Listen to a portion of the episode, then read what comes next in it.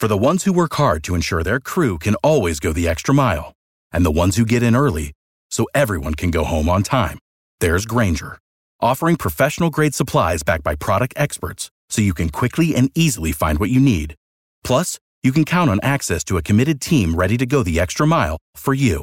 Call, clickgranger.com, or just stop by. Grainger, for the ones who get it done.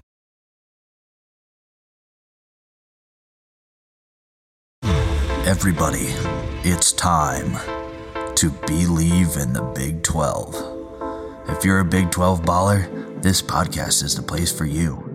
Every week, we dive into the hot topics surrounding Big 12 football and even some basketball. Guest stars, former players, industry experts, conference shakeups, hoops hypotheticals, football fantasies you name it, we have it. In the process, we'll look at marquee matchups, roster comparisons, coaching carousels, and analysis of big time moments. You will literally feel like you are etched into the fabric of the Big 12. From the creation of basketball to history repeating itself on the gridiron, our take on all things Big 12 will have you glued to the edge of your seat. So, whether you've got a favorite Big 12 team or are just a fan of the conference, buckle up. It's going to be a wild ride. Welcome to the Believe in the Big 12 podcast, a proud member of the Bleav Podcast Network.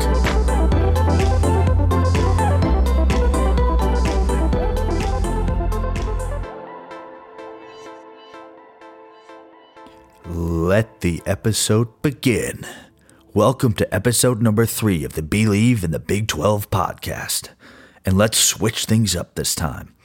Now that we're two weeks into the season, we can officially start including our power rankings. We'll include this in each episode from now on. Now, just so we're absolutely clear, even though they won't officially be joining the Big 12 until 2023, we are going to include Houston, BYU, Cincinnati, and UCF in the rankings. It's only right to see how they stack up and that we start pretending like this is the new reality from here on out.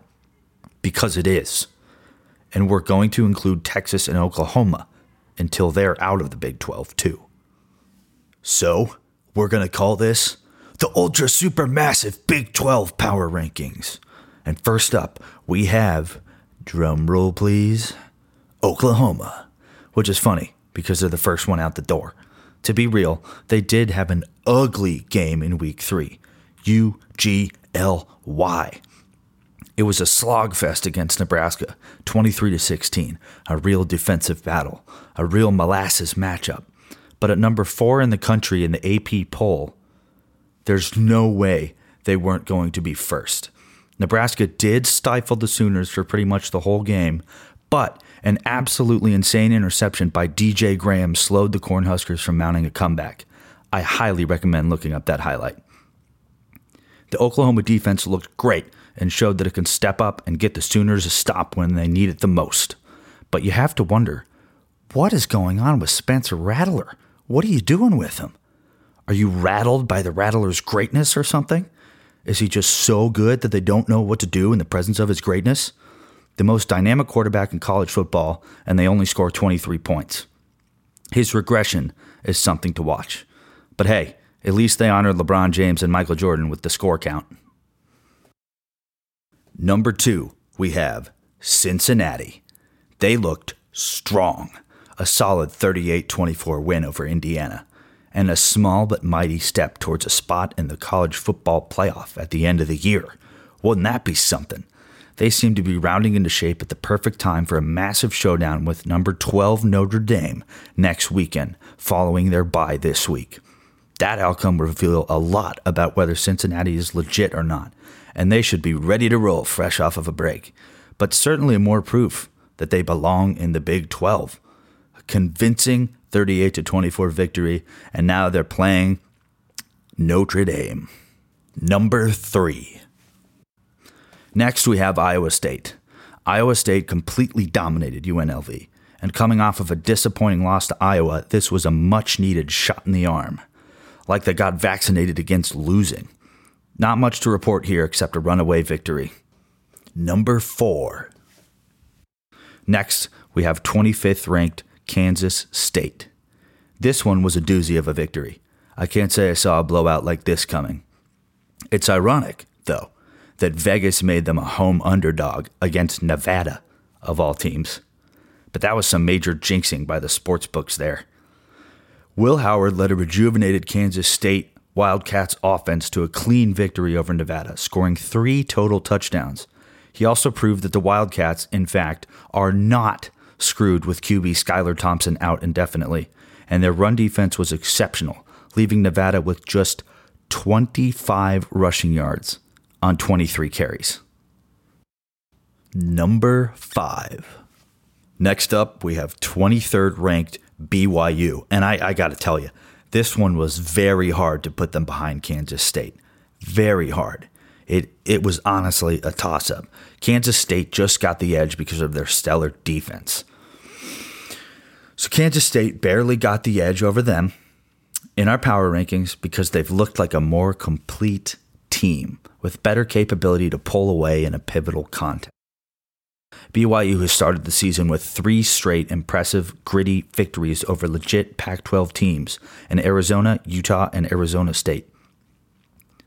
They've won these matchups, respectively, by 8, 9, and 10 points. They've been able to keep their opponents at bay, staving off a comeback in each game, showing that they have the mettle to get stops when they need to and score just enough on offense to keep the game out of reach. But that offense is going to have to turn up into another gear if they want to be in the conversation for the college football playoff or a serious bowl game consideration. In the post Zach Wilson era, we need to see more firepower. Number six. Next, we have the other troubadour that's sing songing their way out of the conference Texas. They bounced back nicely from a demoralizing loss to number 16 Arkansas last week with an absolute trouncing of Rice. 58 to 0, a true shutout, a 28 point bamboozle of a second quarter. Quarterback Casey Thompson's first start of the season was a smashing success, and Steve Sarkisian probably saw enough to say that Thompson will be the starter next week, too. Texas looking sharp. End of story. Number seven. Next, we have Oklahoma State. And this is one of the most confusing 3 0 starts I've seen in Big 12 history. By the third quarter, QB Spencer Sanders had seven yards passing, but they were still able to hold on for a win. There are obviously still major questions about their offense heading into substantial Big 12 play. Conference play comes to the forefront, and they'll have to lean on their stout defense unless their offense can make a major transformation. But I don't really see that happening. So Oklahoma State is going to have to improvise.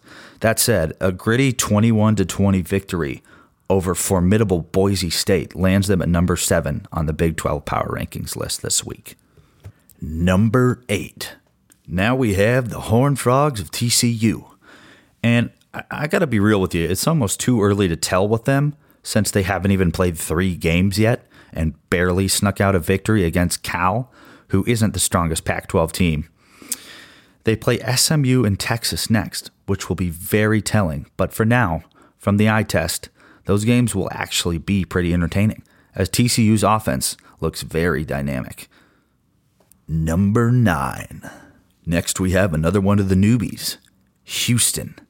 Houston has done a good job of roughing up on teams that are beneath their caliber. But when they played Texas Tech in the opener, it wasn't so great. They ended up losing by 17. They'll play Navy, Tulsa, and Tulane next in matchups that will be very, very indicative of their success level this season. If Houston can expect to compete in the Big 12, they should, for the most part, easily win those three matchups as well. Those should be chalk dust ups. Number 10. Now we have Texas Tech, the Raiders, and alma mater of my favorite quarterback of all time, even though all time hasn't happened yet Patrick Mahomes. So good luck, Texas Tech, following him up. But I will say, they looked absolutely dominant against Florida International University with a high powered offense that squashed every attempt at a comeback and a defense that did enough to keep the margin of victory very comfortable. Sharp look, Texas Tech. I like where things are headed. Keep it up, and you'll be bumping yourself up on this Big 12 power rankings list every single week. Number 11. Next, we have UCF, another one of the newbies. UCF is in an interesting place. I'm, I'm really not sure what to make of their loss to Louisville.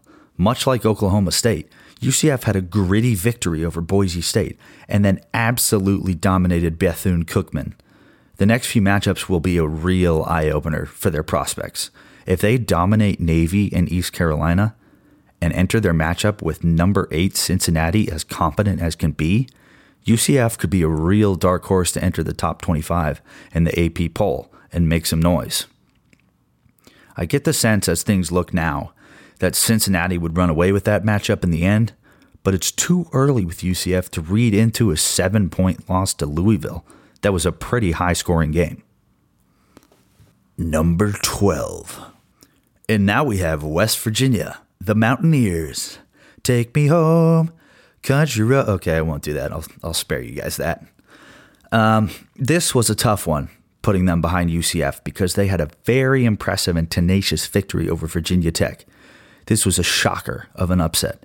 Coach Neal Brown can feel good in year three with a victory like this, shutting up some of the naysayers, haters, and scallywags that don't respect his work so far.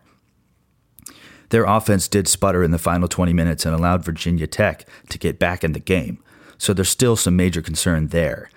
But the defense looks strong. We'll really see if they're able to hang 10 with the big boys, though, as they play Oklahoma next.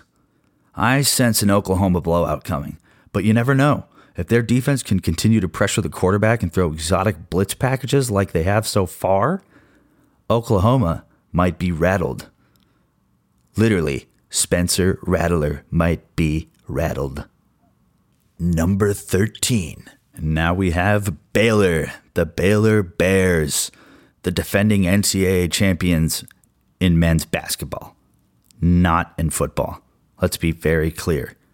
They are not the defending NCAA champions in football. They are far from it. I would put them a little higher, but considering their victory came at the hands of the lowly Kansas Jayhawks, there isn't much to be excited about here.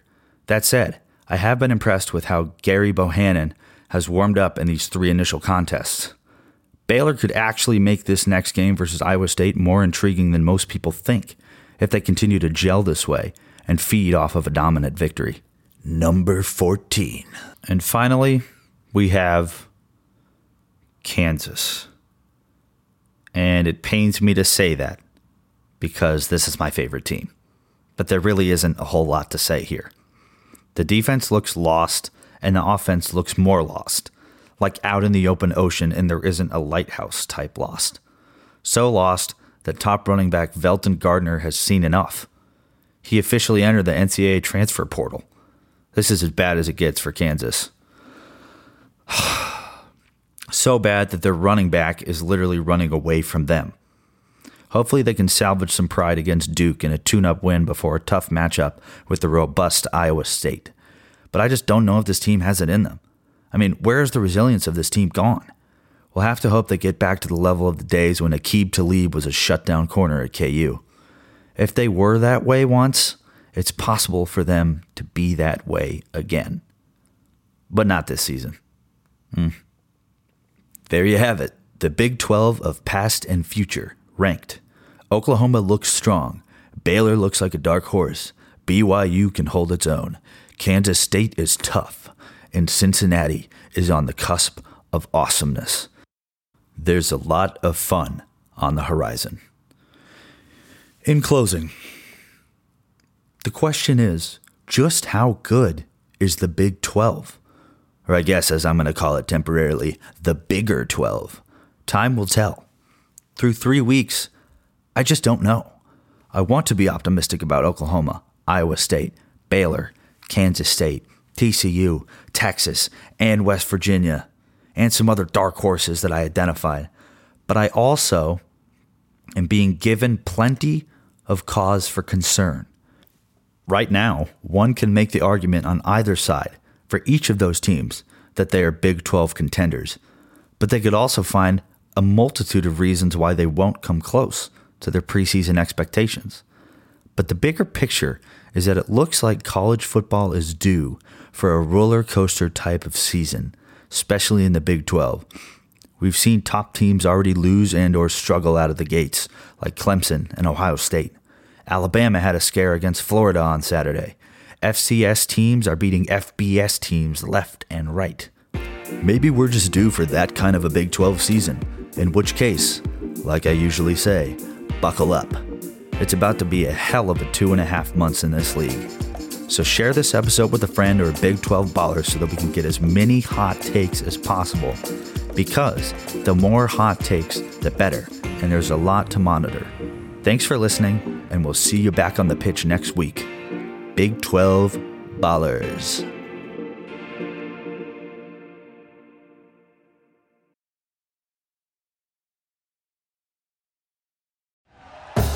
Thank you for listening to Bleav. You can show support to your host by subscribing to the show and giving us a five star rating on your preferred platform. Check us out at Bleav.com and search for B L E A V on YouTube.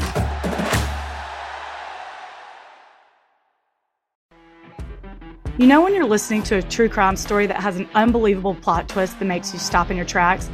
That's what our podcast, People Are the Worst, brings you with each episode. I'm Rachel.